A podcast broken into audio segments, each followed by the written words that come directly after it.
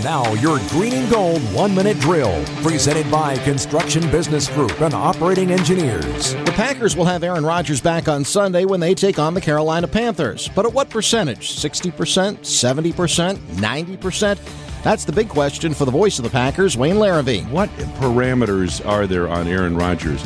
Um, will he be able to do, as Bob McGinn often says, dance with the devil?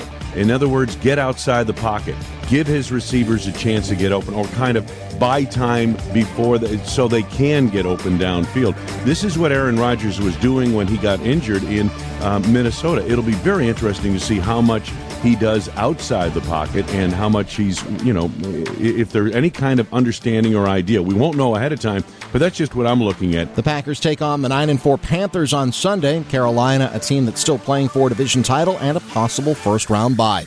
Our coverage on Sunday starts at 10 a.m. with Packers preview. Kickoff is at noon. Doug Russell, WTMJ Sports. This has been your Green and Gold One Minute Drill, presented by Construction Business Group and Operating Engineers.